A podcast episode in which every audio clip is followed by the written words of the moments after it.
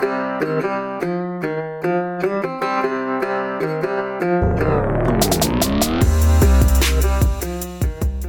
up, everybody? It's Dan from Binder Boneyard coming at you from the office. It is another cold day. We are into December now. So, hopefully, you are getting your holiday shopping taken care of. The web store has been very busy for us. Um, so, I appreciate everybody that's bought things. And, um, you know, hopefully, you would like to buy more things. We're constantly updating the store. So, if there was something out of stock when you looked last time, there's a chance it might be in stock this time. So make sure you uh, check that out and check back regularly. But yeah, I appreciate everyone, all the calls and emails and and just general sales. You know, they really keep the day to day stuff going. Um, so that is very helpful. So appreciate it. Um, yeah, I just appreciate everybody being around. Um, you know, the Patreon subscribers and stuff. I appreciate you guys very much. And um, if you're not donating on Patreon, you always can. Uh, you just head over to Patreon and search Binder Boneyard, and there's a opportunity for you to donate. You know, a dollar a month uh, if you think that these podcasts are helpful. That's uh, you know every little bit helps. I'm still trying to get a million people to give me one dollar each, uh, so that I can help get the uh, dealership, um, dealership and museum off the ground. So, yeah, every little bit helps. So I appreciate it very much. but anyway, if you follow on social media uh, at all or YouTube you probably saw my video a few weeks ago about tools and what you need to work on an international. And, you know, a lot of you guys are sort of new to this or, you know, hobbyists or, or whatever. And um, generally, you can work on your international with pretty basic tools. Um, you know, if you're not doing it for a job or a career, you can get away with, um, you know, maybe taking the, the long way around on getting something done or, um, you know, not having to have the most specialized tool. Don't get me wrong, uh, new tools and fancy tools are always, uh, you know, nice to have. But you know, you can get a lot of these things done with just basic hand tools. So uh, that's what we're going to talk about today. Um, you know, just kind of piggyback on top of the the YouTube video from the other day. And if you didn't see it on YouTube, then this will be good for you as well. Um, so it kind of some of it's no brainer. Like, yeah, you need a basic socket set. Um, you know, three eighths drive, good old craftsman or whatever you know craftsman's kind of middle of the road these days uh, their quality has definitely gone downhill especially since you can buy it at Lowe's and you know the sears went under. So you know it got the craftsman name i think got bought by you know the lowest bidder. And um, so they're making it i mean it's been overseas for a while but yeah i think you know um, I like to buy stuff at swap meets and auctions and garage sales because generally, you know, it's older. Um, and so when I'm doing that, I like to buy the more name brand stuff if I'm buying it used like that. So, um, you know, I buy uh, Proto or uh, Snap on if you can find it. Um, you know, even some of the old Mac and Matco stuff. Um, I have a lot of SK. I think SK used to be kind of a middle of the road brand back in the day. Um, I know they sold SK at like Napa and and some of the other auto parts stores would sell SK.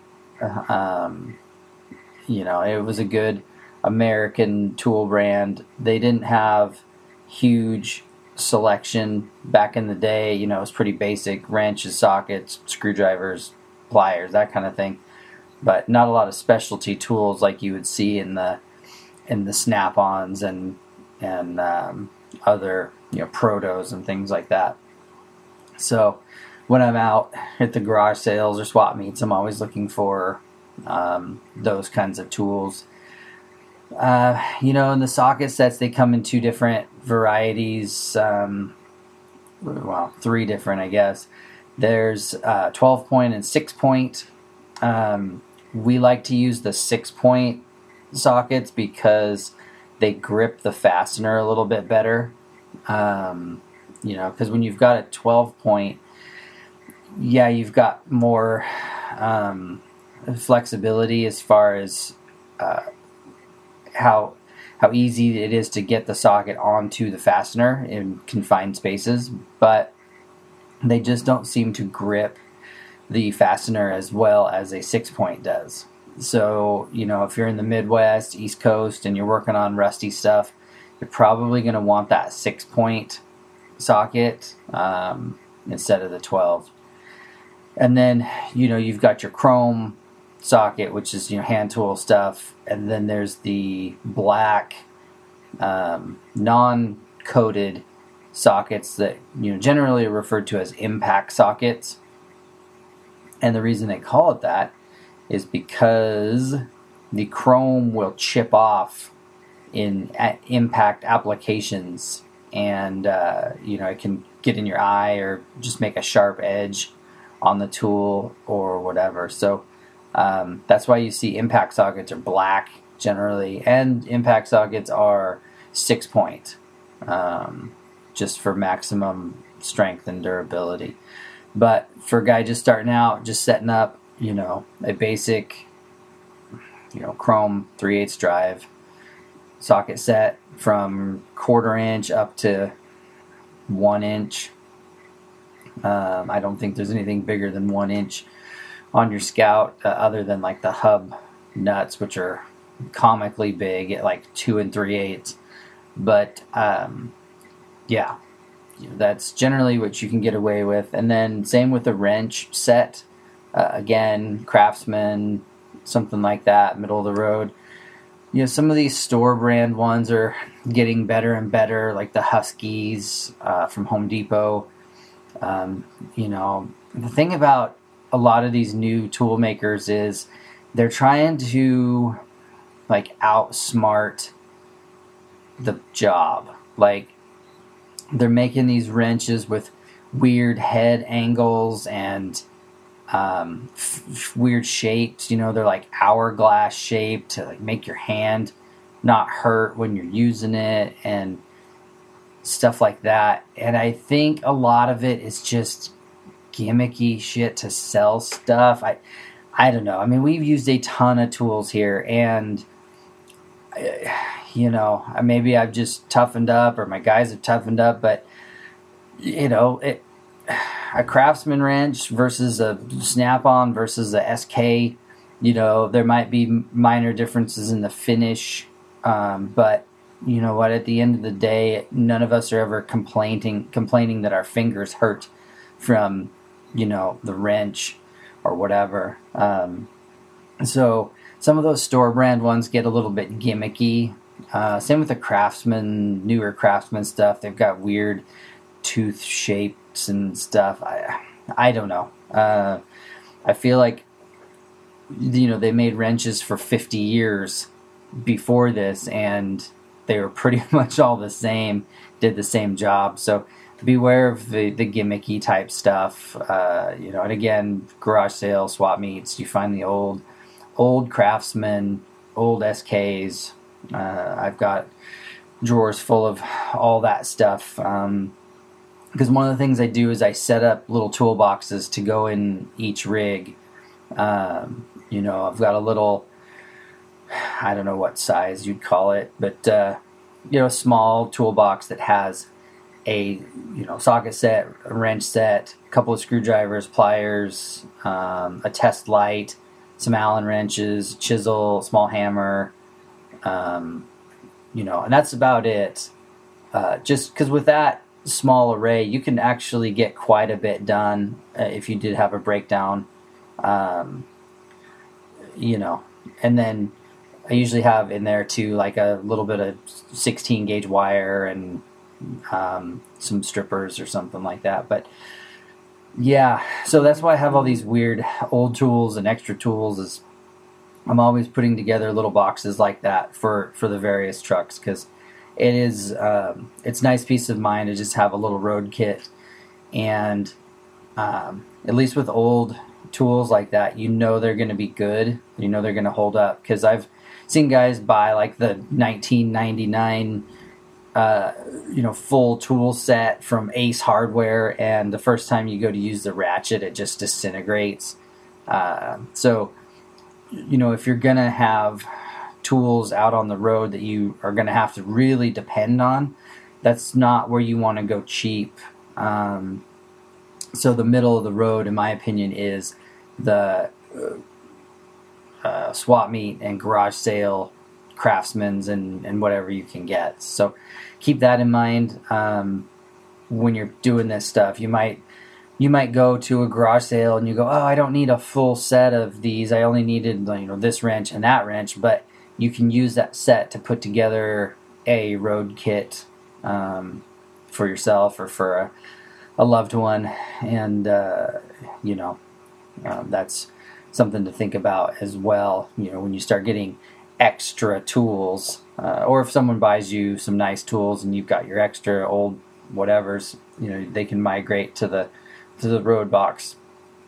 But um, yeah, sockets, wrenches, uh, the one other thing, if you want to get into specialty stuff, we really like ratcheting head wrenches. Uh, gear wrench being the name brand of that style you'll see around. If you go to the hardware store, you'll see gear wrench. Um, they are really good for getting into tight spaces and time savings, and they double as a regular wrench too. I wouldn't use a gear wrench in place of a regular wrench, like as far as putting together your toolkits, um, because you know you, there's nothing as reliable as a regular box end wrench. Um, but because I've had gear wrenches fail, uh, one thing gear wrenches and and those in general don't like is um, cleaning.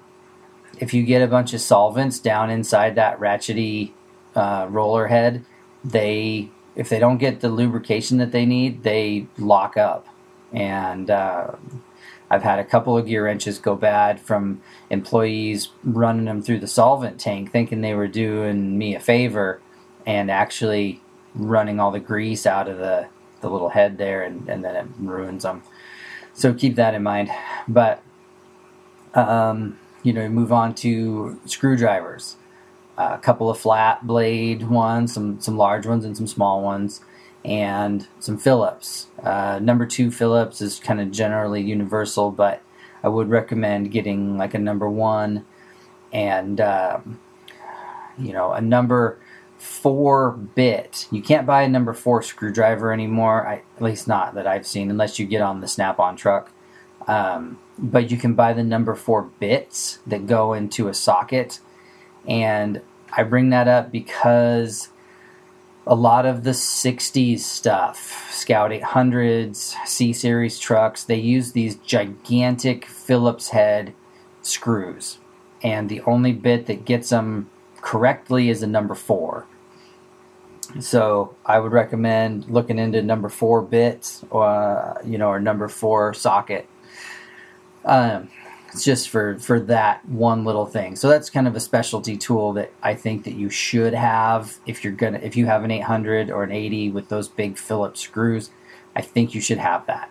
Um, it's just it's kind of one of those things you you're gonna really mess up your fasteners if you're trying to do it with a number two traditional screwdriver.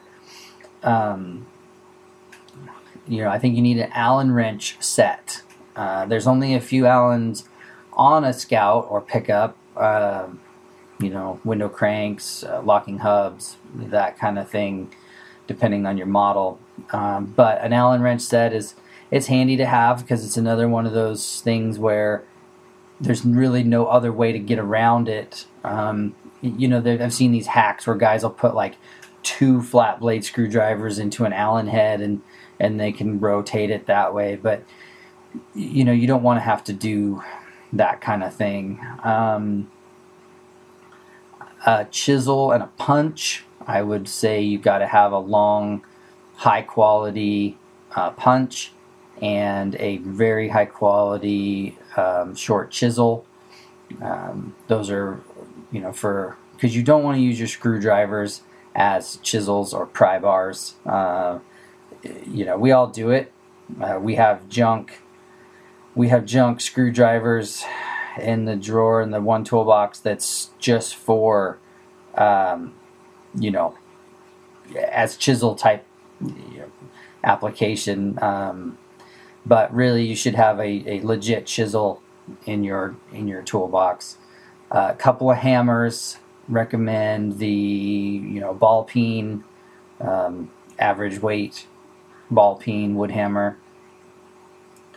Uh, at least a two pound sledge, hand sledge uh, for doing you know driving out U joints or um, installing something that needs you know some persuasion for sure. Uh, and then a dead blow hammer, uh, you know, rubber coated, filled with shot. They're usually orange, you know, if you get them at Harbor Freight or whatever. If you get a Harbor Freight hammer, just keep in mind that you're probably going to have to replace it every couple of years because those rubber heads split and uh, and the stuff falls out. Um, but those are good for installing, um, you know, things where it's a little sensitive. You don't want to ding it up, you know whack it on something and and miss and hit a spindle or hit something that has a sensitive surface. The dead blows are good for that because um, they've got rubber rubber on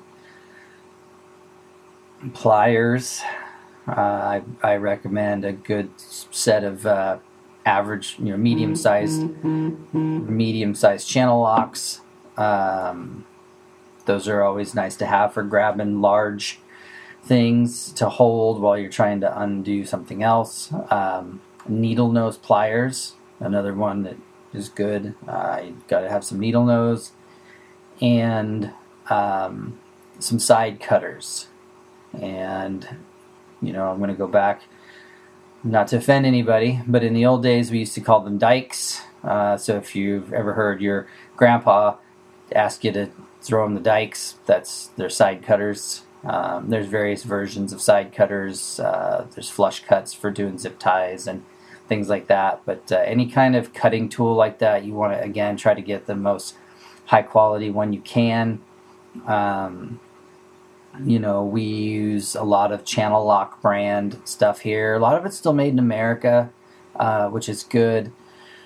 Um, so keep your eye open for that kind of thing when you're garage sailing or swap meeting, uh, looking for tools. Uh, anything that you can find that's still American made from the old days is generally going to be a level of quality above what is foreign made today. Uh, some of the exceptions to that would be something made in Japan. Uh, Japan has very high quality tools and um, you know, generally good stuff that comes out of Japan. Uh, you know, Taiwan, China, India, those are less uh, desirable. But um, yeah, keep your eye out for good quality USA made stuff. So yeah, uh, channel locks, some side cutters, uh, needle nose pliers, kind of the basics. Um, that will get you through a lot of stuff. You will be able to tear down or work on quite a bit of your international, and you will learn, you know, like on a Scout 2, you only need like two or three Allen wrenches for the whole truck because there's like the window cranks, the knobs on the dash, and you know, locking hubs if you've got that early style, you know, Lock-O-Matics or whatever. Um, you know, that's you'll learn you won't need a whole set, but you know, it's really hard to buy Allen wrenches individually. So just get a set. Um, you know, and and then if you go a little bit deeper into the specialty tools, you know, you can get the hub socket uh, for the for the locking hub or the front end. You know, there's it's the big it's like two and an eighth or something. I can't remember what size that nut is. Or if you've upgraded to the more modern four pin style hub nuts, you know, you can get that socket. Um, and then what other specialty stuff? Um, yeah, I don't think there's a lot of other special tools. Um, you know, if you watch the video, we do have some like a, a 90 degree 9 16ths for doing exhaust bolts. Um, you know, I've got a distributor wrench, little things like that. Uh, you can, you know, once you've got your basic toolkit down for your garage, you, you really can get through a lot. Uh, you know, then you can start to expand on that and actually get like into the electrical side of it where you have, you know, some good wire strippers, uh, a test light, um, maybe a multimeter, and uh, you know that's about it for electrical tools for most people. Uh, a heat gun for doing shrink wrap, shrink tube, and that kind of stuff, and and you can get everything done on your international with those tools as far as electrical goes. Uh, brake tools, you know, for a scout or even a pickup, a big Allen wrench. Um, they do make a specialty springs tool uh, that I would recommend if you're going to be doing a lot of brakes and you know you've got multiple internationals and you know that you're going to be working on them semi regularly. I would buy the brake spring tool. Otherwise, you can get away with using your needle nose and and channel lock pliers to, to do the brake springs a lot of times. Um, yeah. Yeah, I just, you know, there's just special tools that that pop up that you think you need or you you know but really i did a lot of stuff in the old days with what i could carry around in a basic two drawer open top uh, craftsman carry around toolbox. Like you know you don't have to have a 17 drawer snap on roll away with you know hundreds of thousands of dollars worth of tools the one thing I will say that's probably one of the most important tools that people overlook as a tool is the manual. Get the correct service manual for your model. Do not buy a Chilton or a Haynes or a Clymer or whatever that is out there. You buy the legit international service manual. It's generally a big, thick, multi chapter book that's dedicated to your model. And then I would also recommend that you get the parts catalog manual, the MT book for your model. Between those two things, like I talked about in last week's podcast with the, the MT books and stuff, those two manuals and a decent tool set will get you through 99% of what you're doing. Um, where you run into specialty tools is when you have other drama that's not expected, like rusty bolts, broken off hardware, uh, things that are worn out beyond their general uh, usability, and now you're having to like torch stuff off, or you know you're trying to do um, suspension work, and the shock bolts have augured into the frame, and you got to do you know other kinds of work. So um, that's where you start running into the need for specialty general shop tools. But for the most part, you know, if you're just working around your garage, you're going to be all right with this the basic tool sets. Um, don't worry about getting anything metric. There's no metric stuff on your Scout unless you have a diesel Scout. Then engine hardware uh, and accessories are metric. The rest of the scout is still standard. Um, but for the most part, yeah, you're you're gonna be fine with the with a regular basic toolkit. Um, you know, and down the road, if you want to get duplicates of sockets or duplicate of wrenches, that's handy too. Uh, and again, like I said before, with the um, you know swap meets and garage sales and things, if you end up buying multiples of something you might not need all of, you know, you start to put together a toolkit for your, you know, travel kit, put in your medicine cabinet, or you know something else. Um, so yeah, that's that's generally what I think. I'm sure I left out something, you know, but they're not the most complicated cars in the world to work on at all. Um, you know, I guess if you want to get into other specialty stuff real fast, there's like a timing light would be good to have. A vacuum gauge would be good to have for doing tune ups and diagnostics. Um, yeah. Yeah, I don't, I, you know, if you got a multimeter or something to read, you know, to make sure your alternator's working right, that kind of stuff. But really, yeah, I, I don't, like I said, it's not, they're not rocket ships. It's the best that 1970 had to offer. And so your toolkit should be as such. Um, no need for all kinds of specialty crazy wrenches and crazy sockets when you're doing something that you know they were doing with uh, you know hand tools back in the day. So anyway, well, hopefully you learned something. Hopefully it was educational. Um, I'm sure I missed something like always, but uh, yeah, hopefully it puts you in the right direction and maybe even gave you some things to put on your uh, Christmas wish list before the holidays over. So anyway. Um, appreciate you guys listening. Thanks for following along. And until next time, I'm Dan from Binder Boneyard.